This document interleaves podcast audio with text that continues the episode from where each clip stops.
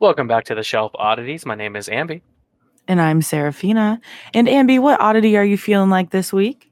Yeah, so today I'm kind of feeling like an uh, overturned lid to like a manhole that leads to just like the nastiest, grossest radiated sewer you've ever found in your life. I just damn just just feel unhealthy and I just I just don't feel well this week. So this man needs um, a celery juice. well, not like that. Jeez.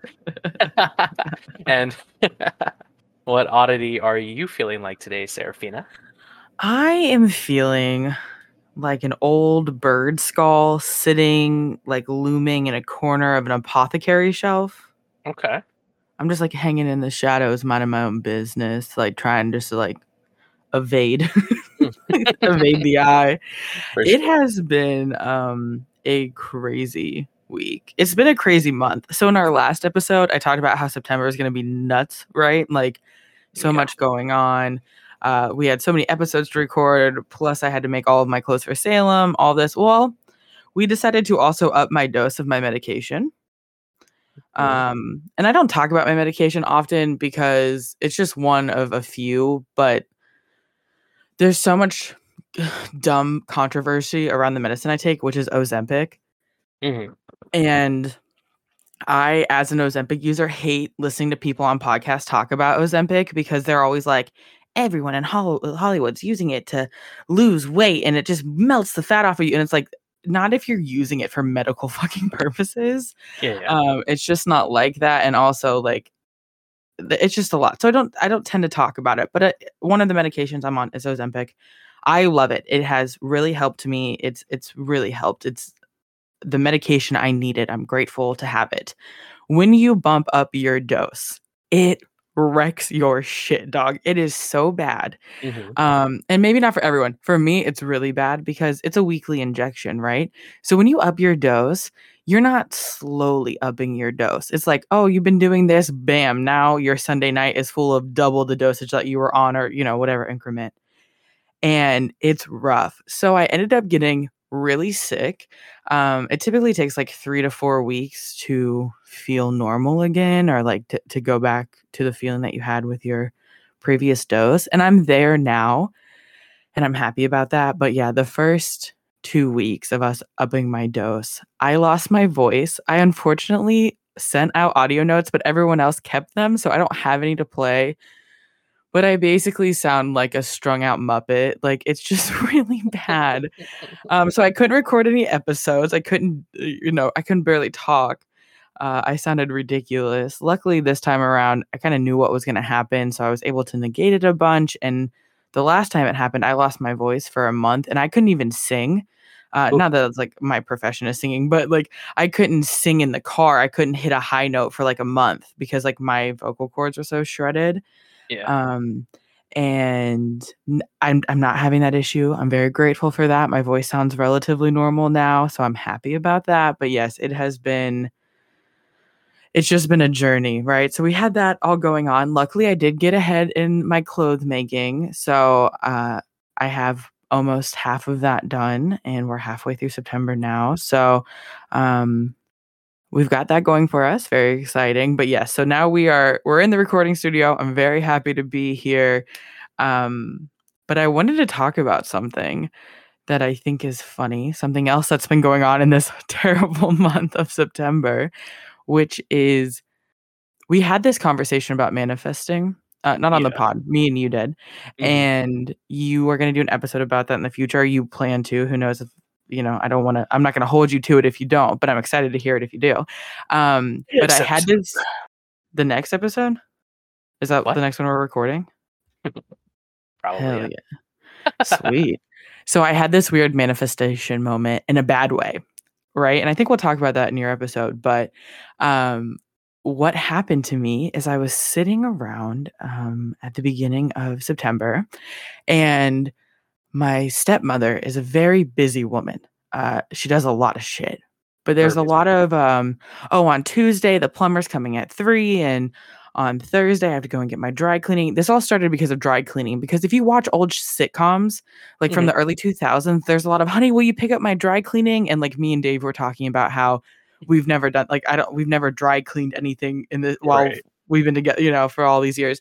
Like it's not a thing. And then I was like, yeah, but like I've also never had to like call a plumber here, which I always think is like we just ha-, and I was like, oh, how lucky! Like we've just gotten so lucky that like I haven't had to call out a technician of any kind. You know, we've just gotten very lucky. Well, let me tell you some oddities. Don't ever think that or say it out loud. Your house will hear you. Um, so about a week after that, our sink decided, our kitchen sink decided that it was going to just fill up with all the nasty oozy goozies of the world. And um that was terrible. It was like washing machine backed up into the sink. But it was just it was a mess. And like that's getting undercover, you know, that's fine, whatever. Um, and then uh yesterday I wake up and I thought the night before, I was like, man, we put this bottle of water in the fridge and it's just not that cold. That's weird. And then the next day I wake up and realize our entire fridge doesn't work anymore. It just clocked out and said, I've had enough. I am I am taking my spot in the sweet, sweet resting place that all large appliances go to, and uh, it's my time to cross the river Styx. And um, so That's now dramatic as hell. He said the river sticks. I'm just saying it's gone. Put two coins on its eyes and send it out out the door, you know? Um so now yeah, this week when I was telling you earlier that this week was a busy week, we're recording today and tomorrow and then Thursday our new fridge gets dropped off. Luckily, um that was I'm very grateful for the scenario that that it came about in in the sense of timing worked out really well because trash night is tonight. So everything that was in the fridge can go, and it didn't happen the day after trash night, which is how typically things go around here. Um, so I'm grateful for that. But yes, manifestation uh, can work in both ways, good or bad. Be very careful. um, so yeah, it's just been a crazy September, and um, I'm excited for the next 30 days. You know, I'm pumped for everything that's going to happen into that because we're getting closer and closer to our odd October, and I'm very excited about that. October is the the reason for the, the reason for the season. Is that what they say about Christmas? it is what we say about Christmas. Yeah. Yeah. the reason for the season. Um, and October is our is our season. I'm I'm ready to awaken the dead on October 1st and have a freaking party. And this year is going to be a little different. Uh, Eerie is still not going to be joining us for October. Hopefully, she will join us um, after that. So we get to have you for the next month, which I'm very excited about. I'm excited to see what we get into, but also um, because she's not going to be around, we both get to take on a little bit more dead topics. So there are some topics that I haven't covered yet because I was waiting for the right opportunity. And I'm so excited to get in the studio and record some of those because I think that we are going to have so much fun. I am cooking up some pretty good episodes. I am, Uh, just so you know, like four episodes ahead, ready for this thing. Damn. See, look, and that's what happens when you don't up your medication and lose your fridge and lose your sink and make all your clothes. And it was just one of those things where I was like, I'm anytime I'm bored, I'm just like, let's just research things for Oddity Arcadia. That way I just, you know, and then Get it done. and Yeah, then whenever I'm- I'm, like, all right, I'm bored with this, then I just go video game for a bit. Hell yeah. Yeah, I um I'm still working on some topics. There's there I have so many topics that I want to cover, but uh, you know, when it's odd October, I want to do the spookiest and I want to do the coziest and the scariest and all those fun things. So, um I think I just added a new topic last night that I'm very excited for. So, we will see what comes out of my cauldron, but something interesting is definitely bubbling up in there. I'll tell you that for sure. Could you say that something wicked this way comes? I would say that. Oh, I, I I, like it. think I've never heard that before, so I'm. No, I was like, what? no, I just I couldn't I couldn't ride that one out. Um, yeah, I I definitely would say that you know something wicked is coming. Good luck. All right, are we ready to get into today's topic? So, oddlings, there has been many a night that I have lied awake and stared at my ceiling, pondering the Library of Alexandria. The rage I have felt for years because how could the culmination of ancient knowledge just be gone in a night?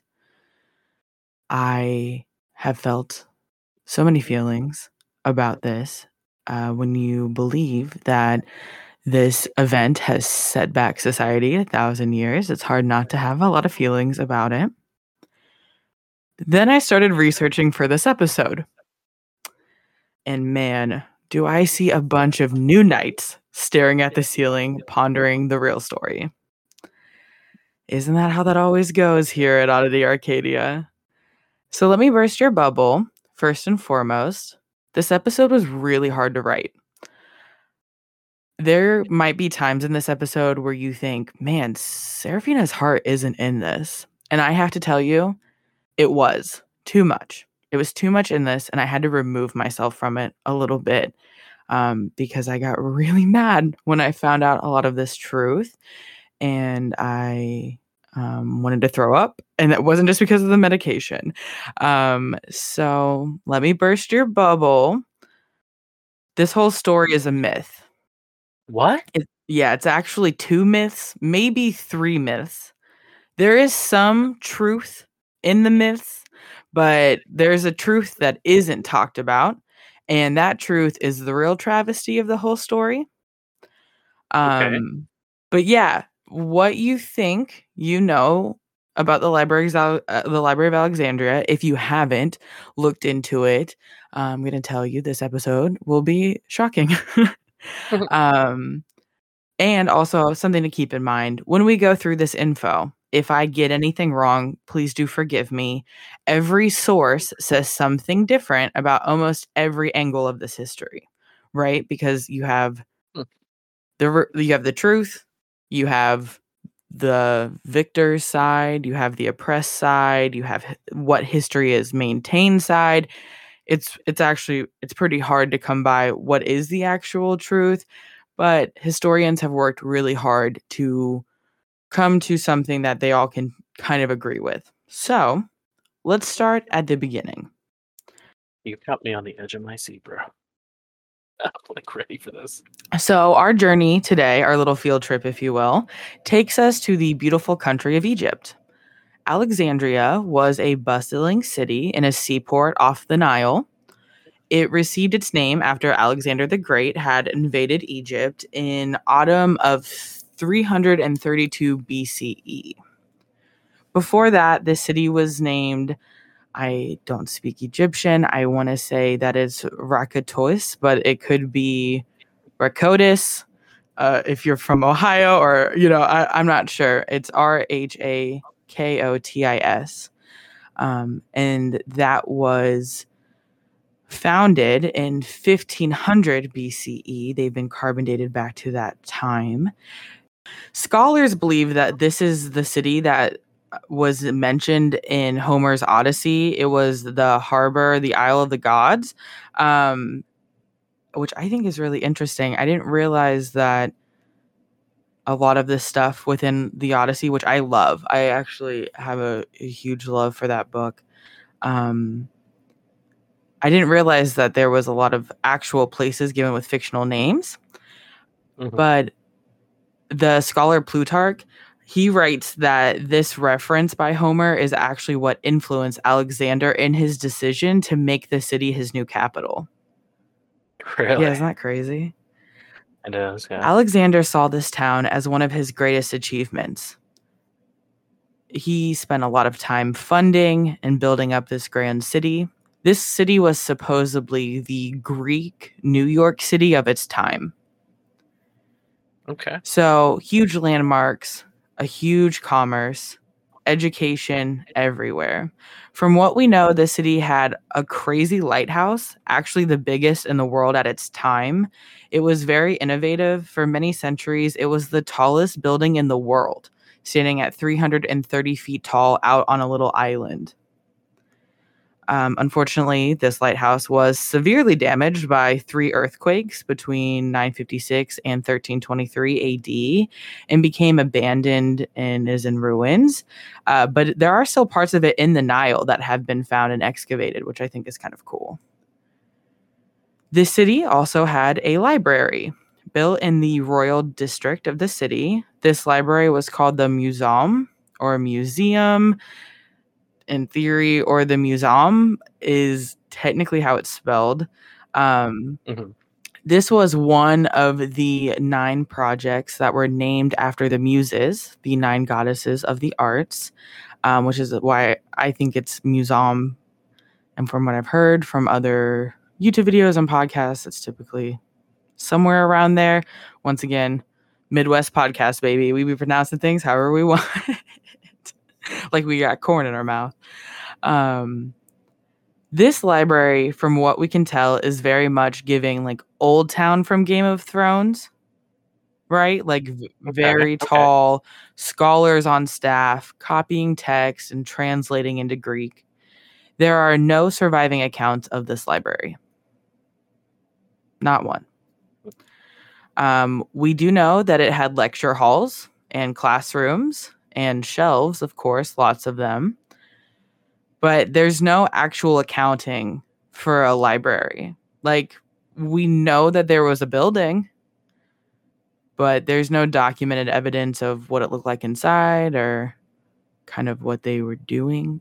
there's there's not even like ruins of this library. Like there's not like we have an idea from accounts that there was a lecture Mhm. hall and there was a classroom and all of that good stuff. But once again, most of this is just oral history passed down or scrolls that don't exist any longer or ruins that were never upkept. That we have no proof that any of this was there. Um, which is wild. They call it the Great So they Go off.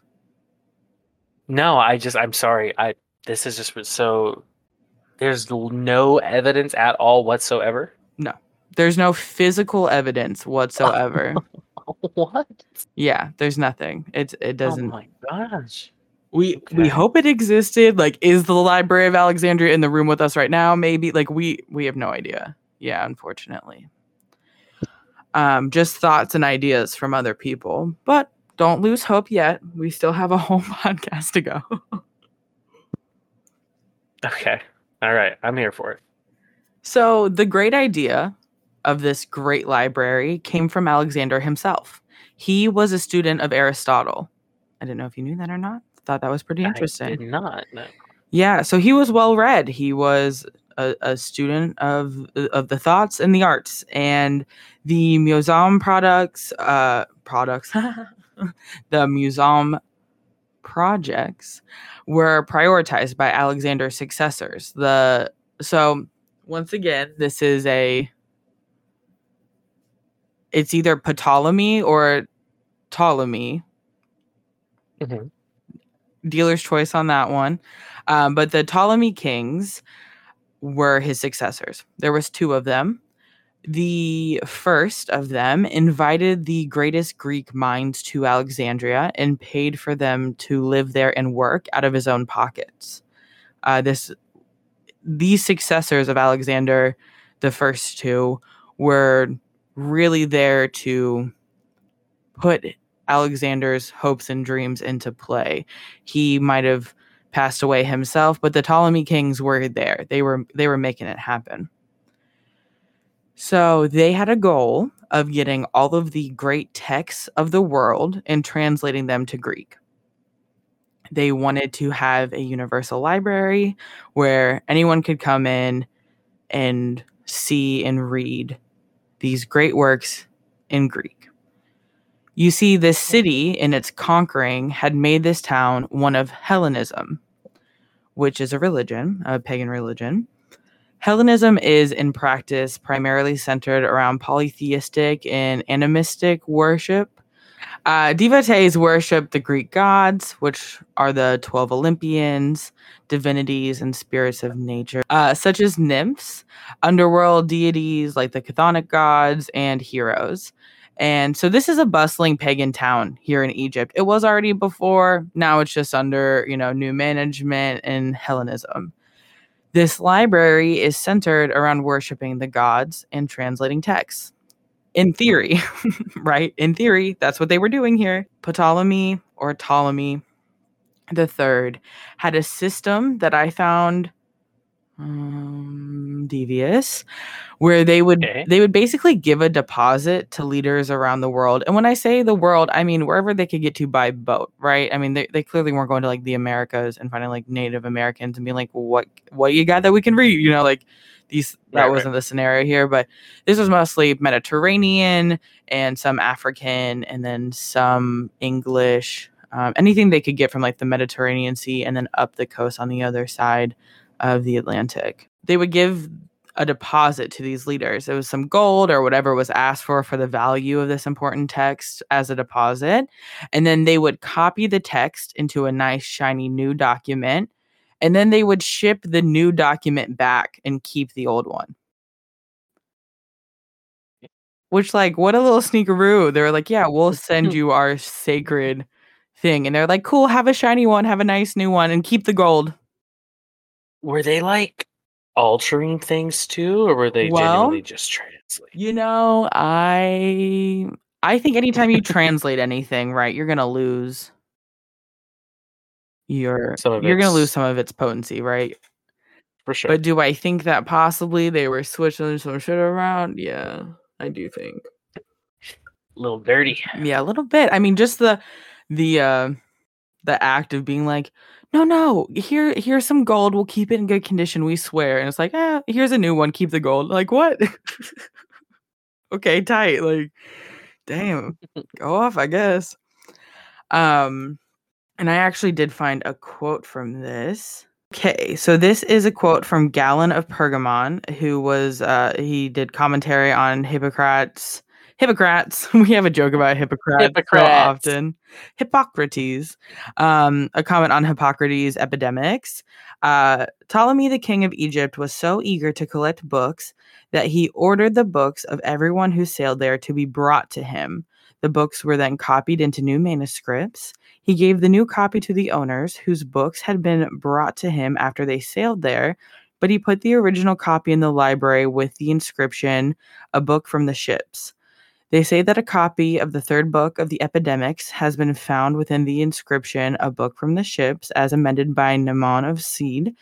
Uh, some claim it's actually, I think it's like Sade, not Seed Mhm. um, but it looks like seed. Uh, some claim that the inscription does not say as amended, but simply gives the name of Namon, uh, because when the books were taken from all others who sailed there, 607 of the servants of the king wrote down their names in the copies that were deposited in the storehouses. This Ptolemy is said to have given sufficient proof of his eagerness to collect old books by his behavior towards the Athenians.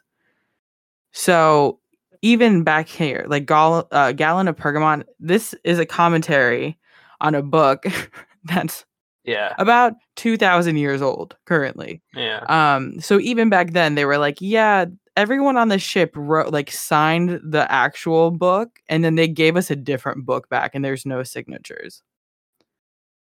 Which is just interesting. It was like, what? Uh-huh. Like, I just found it, I just, like, these are clearly, like, these are. These are historians and scholars. Like, what an odd thing to do. Like, psych. Like, I don't, you know what I mean? Like, No, yeah, absolutely. it's just so interesting. Um, he goes on to write um, after giving them 15 talents of silver as a surety, he received from them the manuscripts of Sophocles and Euripides. Um, and on understanding that he would simply make new copies from the manuscripts, then promptly return them intact. But after he had produced magnificent new copies on the finest writing material, he kept the books that the Athenians had sent to him and sent back to them the copies that he had made. He urged them to keep the 15 talents and at the same time to receive new copies instead of the old books that they had sent to him. The Athenians would have had no other option, even if he kept the old books without sending new copies to them, because the, when they accepted the money, they had agreed that if he kept the books, then they would keep the money. And so they accepted the new copies and kept the money. And that's how it would go, right? That's just the Athenians who had actually written a document like documents about this and like this little like hoodwink situation but he would do this constantly which and they were just vibing with it. Uh, there was not much they could do you know they had signed into an agreement Yeah. and taken a deposit you know what it's like now you know what can you do about it except for what take you to court? It's like well yeah but this is like way back in the day and they're gonna be like well you kept the money didn't you? And it's like well psych. Like what yeah. um what i also found uh, interesting was that there were hired book hunters under this reign. They were given ships to go around the mediterranean and find whatever they could uh, they were also so dedicated to this that they stopped the export of Egyptian papyrus so that they could use it all for their quest. Like nobody else gets paper. yeah. We are focused, we are booked, we are busy.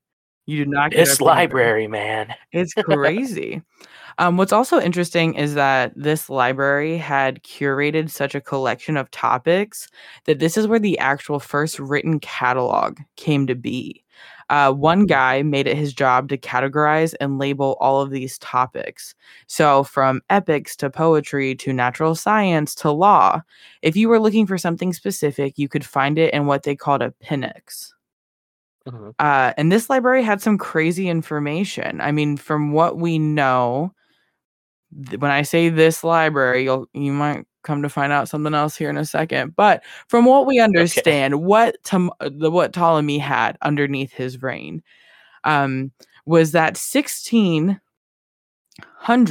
1600 years before Yeah. Columbus set sail, a man named uh, Eratosthenes had discovered the Earth was round and had calculated the circumference of the planet and its diameter within a few miles of their actuality. Okay. Like, could could you understand that a person who doesn't even know America exists Yeah, that's some advanced shit. within a few miles? Like, dog, he was mm-hmm. He was taking that Rogan brain juice. Like, what in the world? Joe Rogan brain juice. Homie was he was he was clogged up, in. dude. Um, this was in 235 BCE. E. That's 1600 years. 235 BCE. E. He was that accurate. It's so crazy to me. Um, and then there's Heron of Alexandria, another scholar, had made the first steam engine a thousand years before the Industrial Revolution, when it was remade then as well. Can you believe that? Like an actual steam engine. Homie had figured Like it out like an actual steam like engine. an though? actual steam engine. Like they found his like like, like his diagram and like everything. Did did didn't it take to like the fifteen hundreds for that, or was it sixteens, or no? Mm. Wasn't it eighteen hundreds? Something along them lines, yeah. I think it was like the. ah, that's yeah, Yeah. Christianity. Yeah, trust me, we'll get there. Don't even worry about it. Eerie's gonna hear it and pop in like, "What are we talking about?" I know, right? um, so let's get into the myths, right? That we've heard throughout time. The first myth that I think most of us, I'll ask you in a little bit if you have something different, but the first one that I think most of us believe is that uh, Julius Caesar came to sack the city. The Roman emperor was here to take this Greek city and make it his own. Is that what you've heard? Or do you just like someone just burned it down? Yeah, I honestly just thought, that, like, I I assumed it was in some kind of a war, Right. uh, a war for conquest. Yep. Someone had burned it down, but I never really looked into like who Gotcha. or what. Or, Yeah, that's what it comes back to. Is a lot of people think it was done in conquest. Um, here's the interesting thing: there's no evidence that he really burnt anything but a few ships. Um, so is it is there a possibility that the ships burnt so hard that the flames traveled to buil- buildings around the port? Maybe, but there's really only evidence of him like Boston tea partying the city. Like, there's not really Boston Tea Party. you know. um, and this attack was 240 years after the library was finished, but we do have text showing that scholars would still visit the library for centuries after this attack by Julius Caesar. Mhm. So that doesn't make any sense, you know? Um, Julius Caesar was a lot of things, but he wasn't one for the destruction of knowledge. He conquers through bloodshed. He was taught by scholars, though, in his youth, mostly on oratory, what the Romans call oratory, which is like public speaking, basically. So he could speak well in public. Um, if he did read a book or two, he would have known to watch his six when it mattered, but that's okay. Get your little speeches in, boy. Um, so we know that this theory isn't really documented. Um, there isn't any documentation of the of it being destroyed at all. There's not that much documentation of it existing. um, Yeah, you're throwing me through a loop right now. it's wild. Uh, there is documentation of future city leaders under this new leadership giving funds to other projects, uh, focusing on other areas of the city. Uh, a Mm. lack for thirst for knowledge was creeping in. And I mean, when you think you know everything, is truly when you stop learning in any major way, right?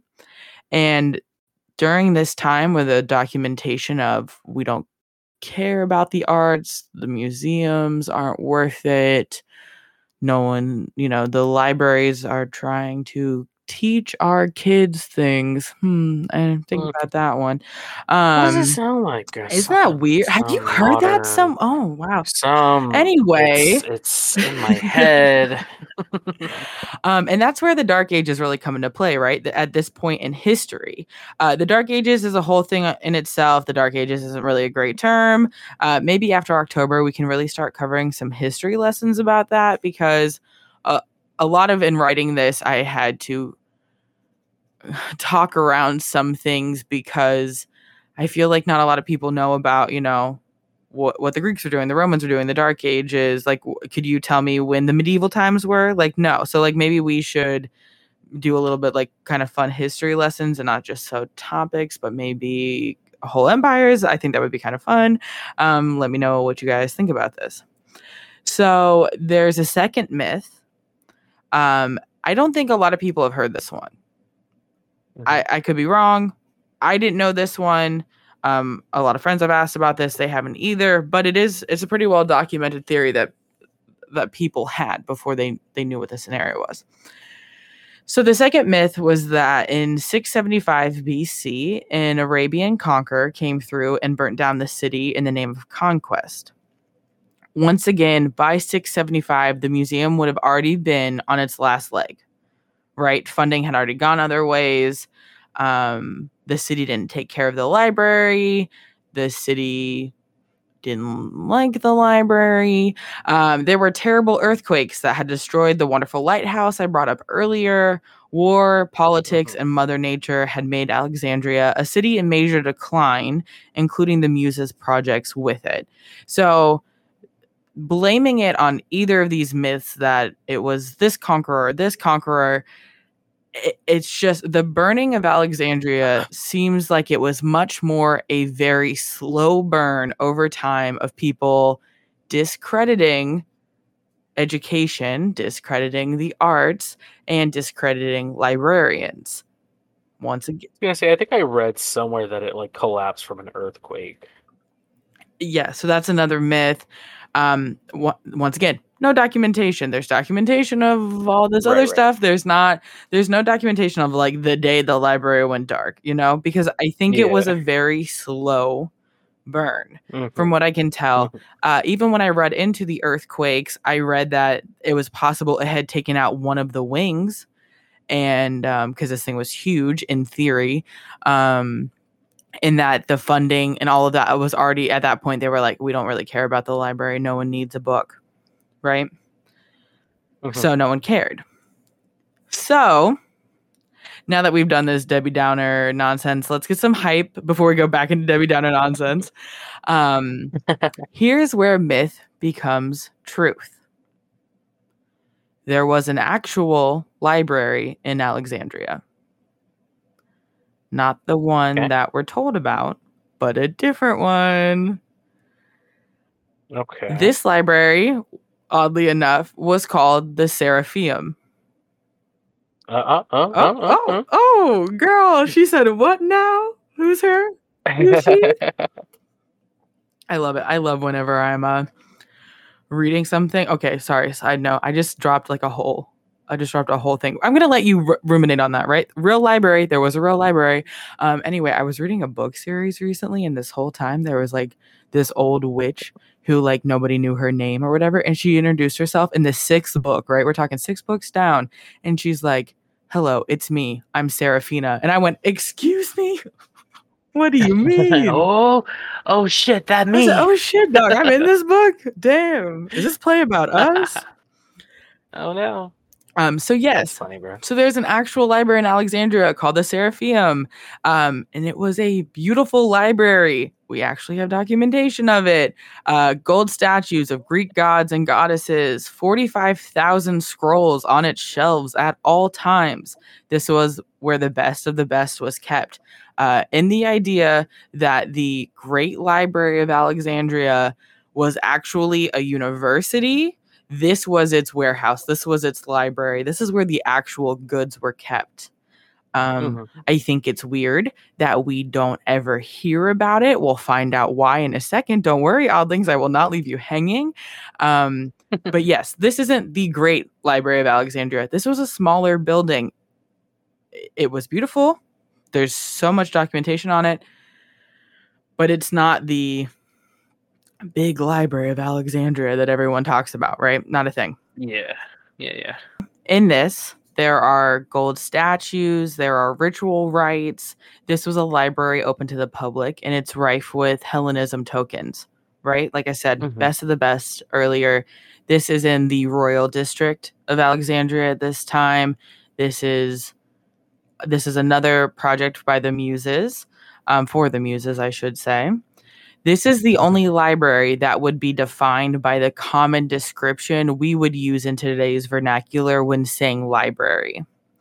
Right? So Okay. that's where a lot of the myth gets kind of caught up is that Uh-huh. the university, the lecture hall, the translating center, they they in, in those days called that a library where we would call it a little different now. This is an actual Mm. library. We have actual Okay. proof of the site existing. You can still visit its ruins today. It has two Sphinx statues remaining and one large, like Grecian pillar. It's really beautiful. Uh, documentation of this library existing occurs as well. We have descriptions from Apollonius um, or Apothonius, depending once again where you're from in the world, um, who was a scholar. And in his textbooks, he writes about going to the Seraphim. Um, here's how he describes it within the colonnades. Oh, hello. Within the colonnades, enclosures were built, some having become repositories for the books available to the diligent for studying, thus spurring on an entire city to a mastery of learning. Others were established long ago to honor the gods. For colonnades, there is a roof adorned with gold. The capitals of the columns are worked in with bronze overlaid with gold nor is there only one adornment of the open court, for another is different. It has the battles of Perseus. And one of the columns rising above the other in height occupies the center position, thereby attracting attention to the place.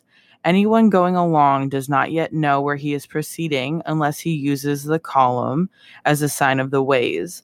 And being visible all around, it so makes the Acropolis on land and on sea Indeed, the beauty is beyond the power of words. So, like, not only do we have documentation of it, of what it looks like, what it was used for, but also people, I mean, straight up saying this place is a, a result of awe. It is beautiful, you know? Right. And can you imagine walking through its halls? Like, there's so. It must be. Oh, god. No, no, I was just saying, it must be amazing. Like, um I- right there are so many places i'd want to visit if i could travel back in time just to see i don't ever want to go back in time i don't ever want to actually put my feet back in time because it was never a good time to be a gay woman okay it was never a good time to be a Thank six two woman I, I do not want to go back in time but if you could be a visitor, but if i could just minute, look one hour, if my eyes could just travel back in time um the seraphim is actually top priority. Old libraries make my heart sing. Mhm. Like, I just love it.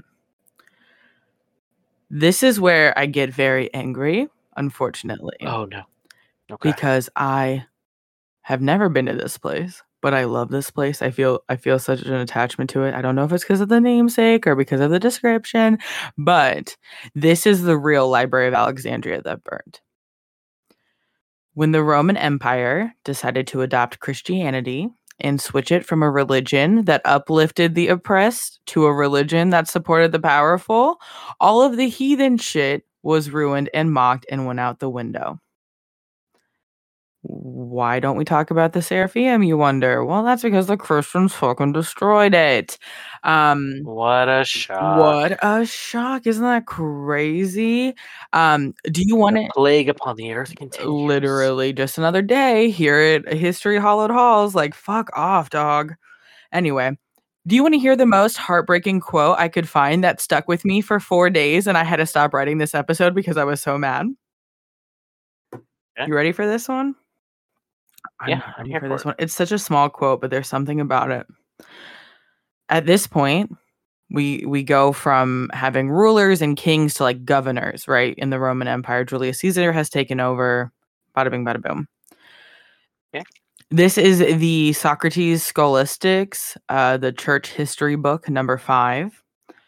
The Okay. governor of Alexandria and the commander in chief of the troops in Egypt assisted Theophilus in demolishing the heathen temples. These were therefore razed to the ground, and the images of their gods molten into pots and other convenient utensils for the use of the Alexandrian church. Okay. So they took apart this Yeah. beautiful library You and all of their statues and melted them into bowls and spoons for the church.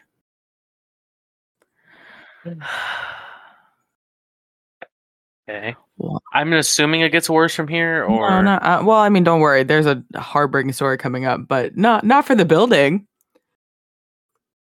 Gee, Mhm.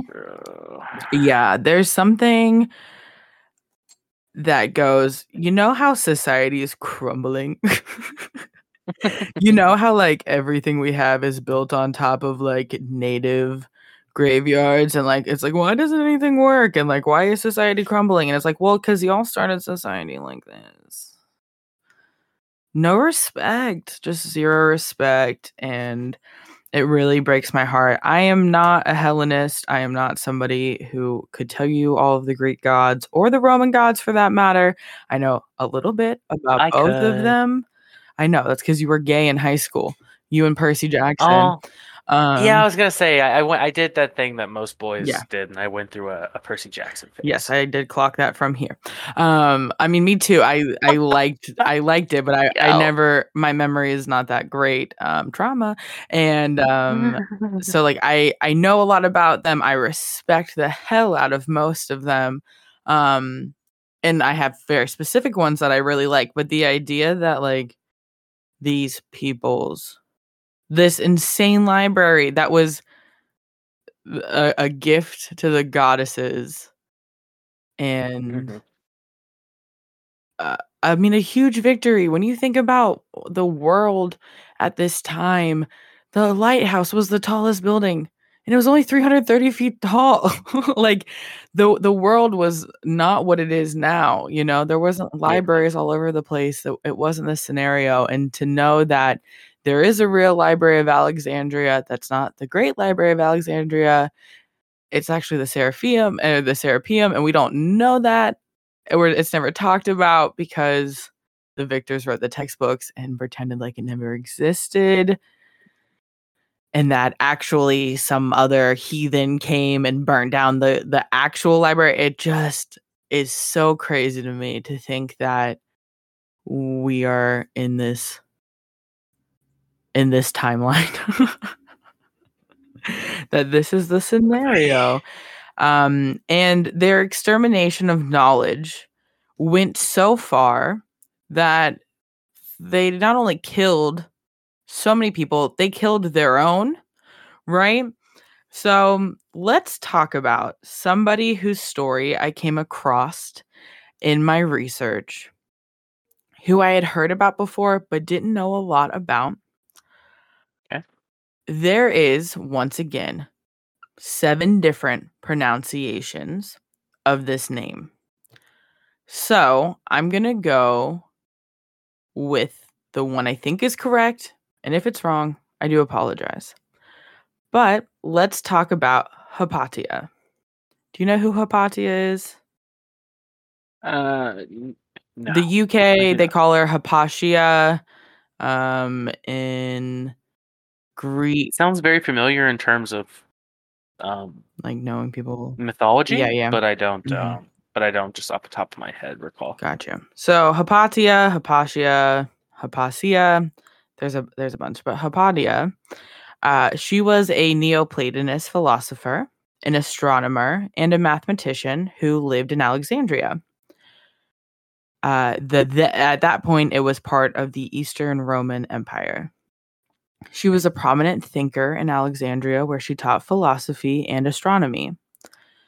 Although she was preceded by Pandrosion, who was another uh, Alexandrian female mathematician, she's the first female mathematician whose life is reasonably well recorded. Hypatia was renowned in her own lifetime, which you don't really see that a lot, right? A lot of times people die and then 100 years later they're like, what a genius. In her own Mhm. lifetime, the citizens of Alexandria were like, that is our girl, our woman in STEM. We love her. Um, which I also think it's interesting because I, a lot of the issue I have with Christianity also comes with how they treat women. It, when you look at Greek history and you look at Roman history, there are so many rights given to women, like right off the bat. Like no one questioned her because she was a lady. There was none of that. She was in it, you know, she was in it. A, a math teacher uh, in her own lifetime. She's a great teacher, a wise counselor. Like people, people went to her. People saw her instantly, right? A leader in Yeah. her society. Um, to be fair, also a nepo baby. Her father was one of the head leaders at the museum, not the Seraphim. Um, she took after his footsteps and became a great teacher as well. Most of her works were lost over time, uh, but in some great works like the um, Socrates Scholasticus we saw earlier, um, her commentary can be found. Her editing can be found. She's in the author's note, she's in a byline. I could go on to list these books, but most of us really haven't heard any of them. Um, a, a lot of her mathematician work you can find, you know, a line or two of our girl's handiwork here because she helped in the basic foundations of algebra, which I think is really cool. Like I said, woman in STEM, we love. No, no, she invented algebra. I don't love her actually. Go off. Um, ancient sources record that Hypatia was widely beloved by pagans and Christians alike. Right? You could find both in her classrooms. She wasn't discriminatory, and she established great influence with the political elite in Alexandria. As a philosopher, a lot of them lent on her. Um, and as someone who had a classroom full of both warring factions at the time, she was somebody who, who kept a level head during all of this. Towards the end of her life, Hypatia um, advised Orestes. Uh, he was the Roman prefect of Alexandria who was in the midst of a political feud with a man named Cyril, who was the bishop of Alexandria. Rumors had spread accusing her of preventing Orestes from reconciling with Cyril. And Cyril is basically the father of the seven pointed star in Game of Thrones. You know, is that what's it's called the seven pointed star, right? The religion. Uh, it's the religion of the seven, but the seven pointed star is what they. Um, yeah, the guy with It's like there's. It's like their cross. Yeah. It's like their cross. yeah, Yeah. he's that's him, basically. This whole idea. Okay. Um, he had his little group called the. I, I believe that they're called the Parabelli. hey, girl, ain't nobody gonna judge you for the pronunciation, all right? It's Parablon. I think it's Parablani. Um, so he had his own group called the Parablani, and these were basically a Christian militia in the city. The faith militant. Yeah. Who's the High Sparrow? You bring him to me Uh, now. Cyril is the High Sparrow. He took Marjorie from me.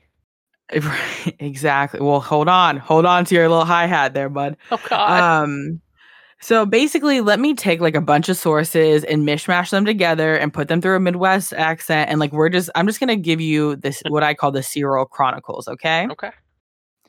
So Cyril, his dad was in power. His dad died young. Cyril then fought for the power his dad had, killing anybody who stood in his way. No one liked Cyril except for his cronies. Okay. Okay. Cyril, shocking, is a Nazi. Cyril kills a bunch of Jews. Just so, just, oh, so many of them. Some of the Christians, of course, liked it. The others are appalled. There are people within his own faction that are like, stop the genocide, dog. What the hell? And there are some that are like, yeah, it, it follows our cause. Anyway, so this is where the Parablani are formed to protect him okay. and give him armor in the city, right? yeah. Orestes kills the leader of the Parablani for his treason. Not Cyril, but like the, the Parablani's general, commander in chief, right? Yeah.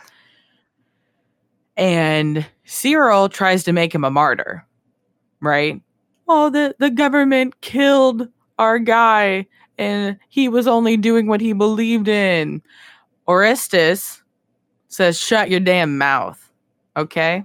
Shut your damn mouth. Go back to your little brigade over here, honey, and let the adults play. Stop killing people. Your guy wasn't a martyr, he was a fucking idiot. Yeah. Okay? Yeah. The girls are fighting, right? Okay. That's basically the scenario here in Alexandria. Sure. So they then break it up to save the city, right? The other leaders of Alexandria are like, Orestes, like, just leave this, leave Cyril alone. Cyril, go back to your corner, lick your wounds. It'll be a creepy deal. little creeper creep. Yes, exactly.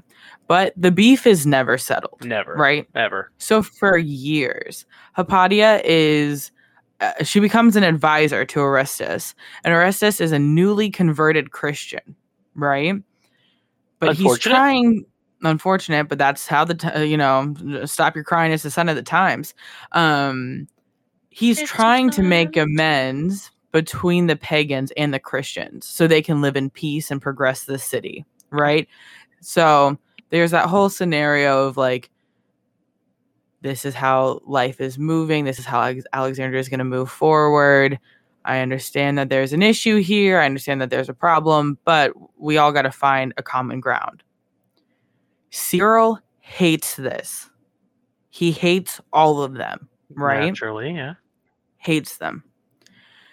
So what does cyril do but be a nasty fugly little bitch Oh shit. what a statement. so on lent like lent like in lent I've never understood Lent. uh, But me go neither. off. It's fine. uh, just during the season of Lent in Yeah, sorry. 485, um, his pl- uh, God, um, as in like the pepper, a Plablano pepper, Plablani Christian militant, so close. Um, so the his little group His find. Hypatia, huh? I said his SS. Yes. Uh, so they find Hypatia's carriage one night during Lent. They rip her out of this carriage. They take her to an old pagan temple that had been converted into a new church. They strip her down. They brutally murder her with oyster shells and they cut out her eyeballs. In the name of Jesus. Yes, exactly. They rip her limbs from her body. They then drag her limbs through the town to a place called Cinarion, where they then set them on fire. According to scholars, this was in line with the traditional manner in which Alexandrians carried the bodies of the vilest criminals outside the city limits to cremate them as a way of symbol- symbolically purifying the city.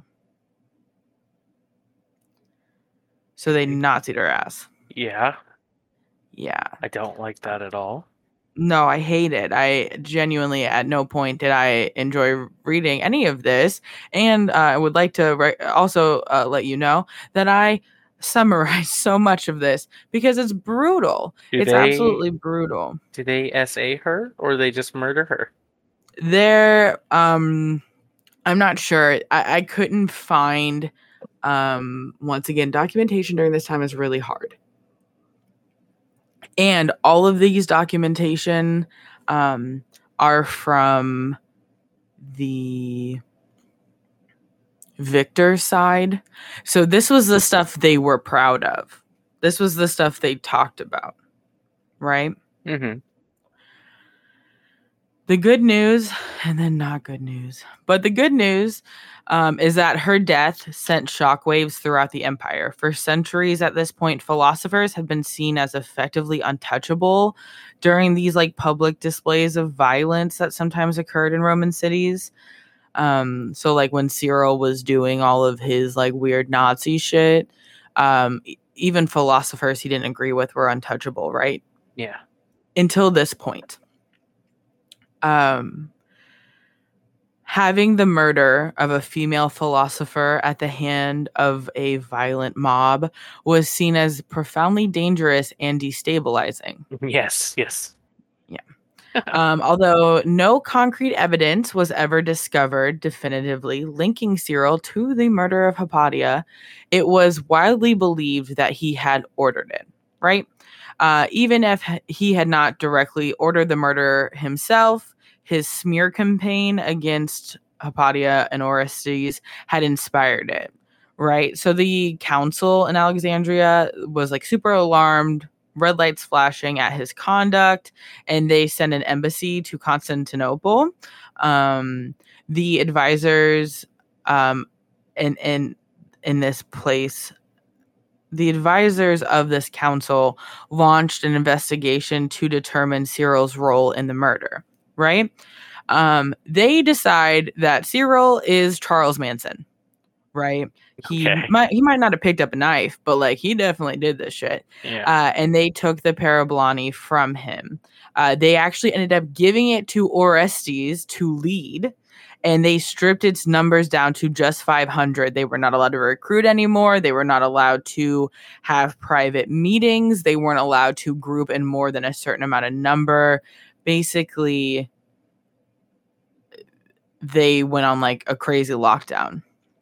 Right. And so for a little bit, things were okay and the Nazi shit stopped and Cyril was um you know being a dirty rat and um, working behind the scenes so the really sad part is that Hypatia had actually been the linchpin holding Orestes' oppos- opposition against Cyril together and without her this opposition quickly collapsed right so, two years later, Cyril overturned the law, placing the Parablani under his control again.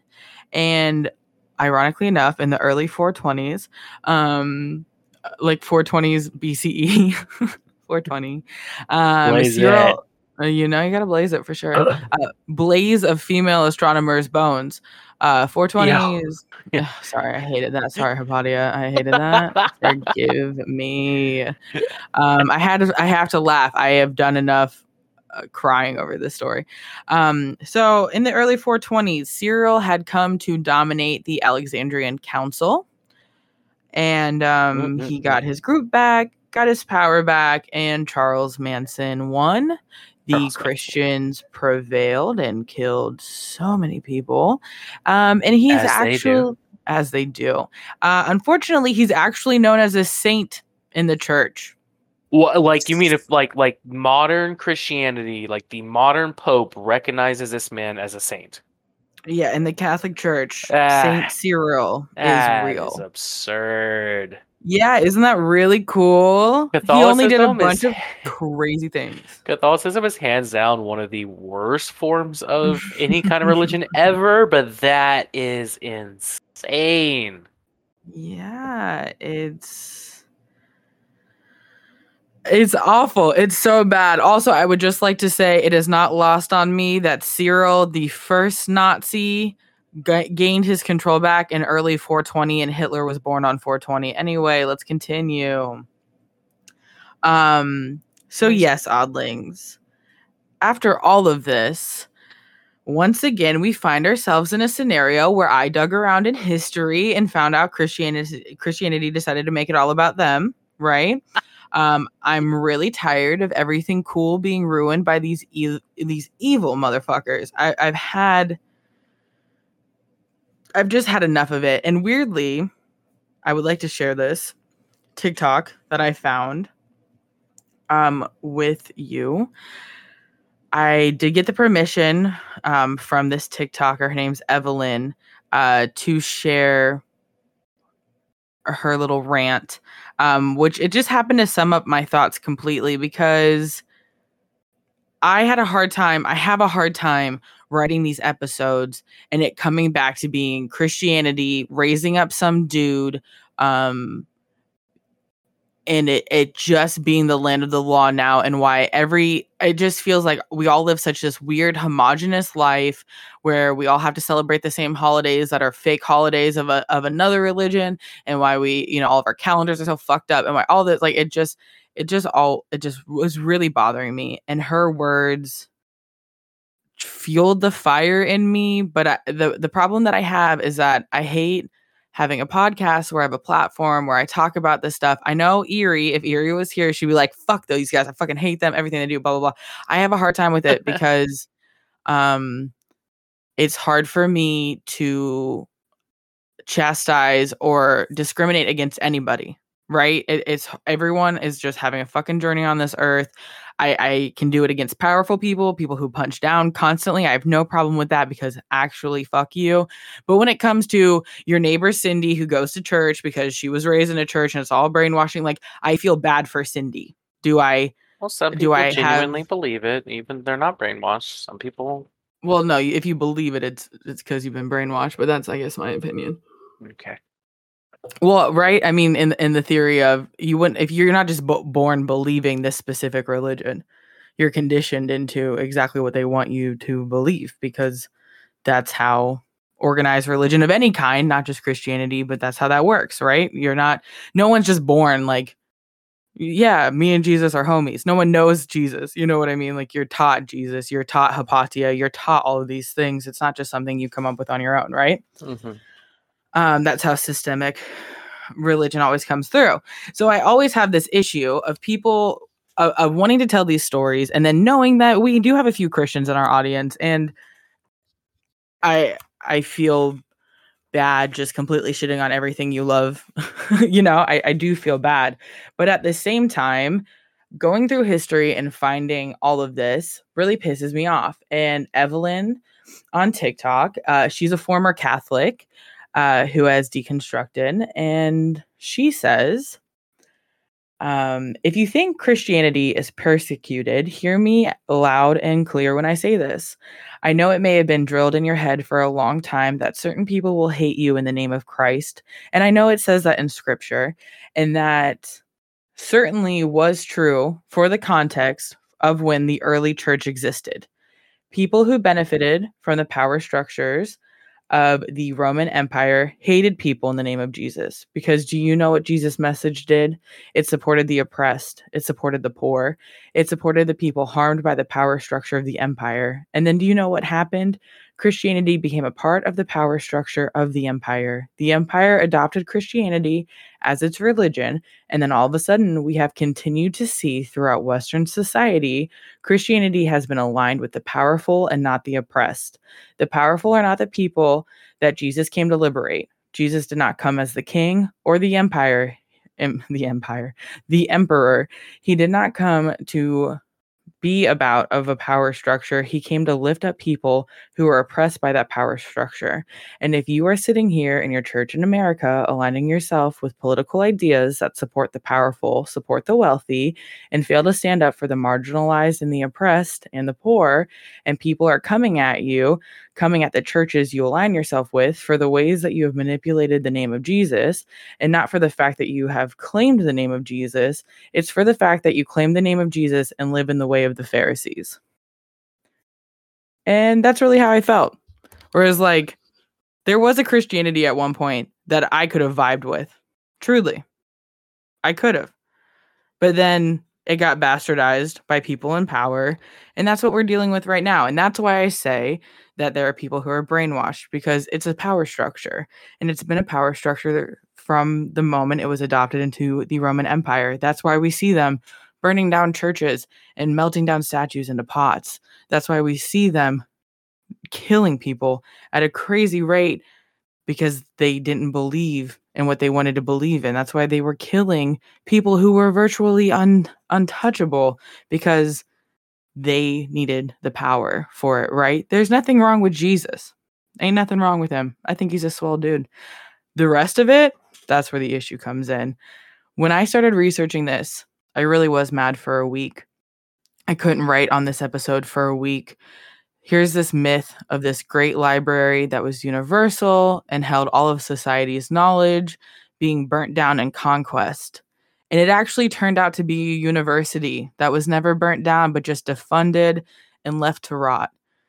Being told for my whole life that some usurper cunt of a king came to destroy our ancient knowledge when it wasn't.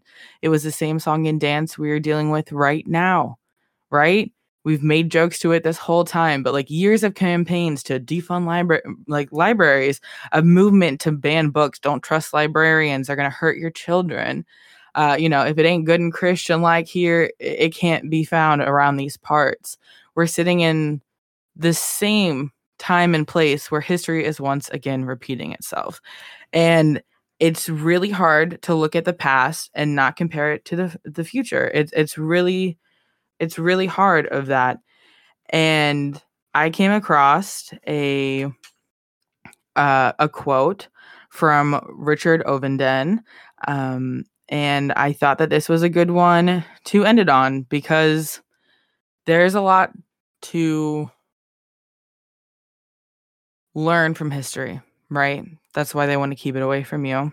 That's why people want to keep it away from you in power because learning and gathering and having a good community of people who want to not only not repeat history but to better itself is a good place to be and um, not good for them. So let's go ahead and let Richard take it away here. Alexandria is a cautionary tale of the danger of creeping decline throughout the underfunding, low, prioritor- low prioritization, and general disregard for the institutions that preserve and share knowledge, libraries, and archives. Today, we must remember that war is not the only way in Alexandria can be destroyed. The long history of attacks on knowledge includes not just deliberate violence, like during the Holocaust or China, China's Cultural Revolution, for example, uh, but also the willful deprioritization of support for these institutions, which we are witnessing in Western societies today. The impact that these various acts of destruction of libraries and archives has had on communities and on society as a whole is profound. So, I will leave you with a request, which is one, read a book any book. I don't care. Just read it and be grateful that you have it. And two, when you get a chance, go outside at night and look up at the stars and think about Hypatia and the stars that she dedicated her life to. And stay out, Arcadia.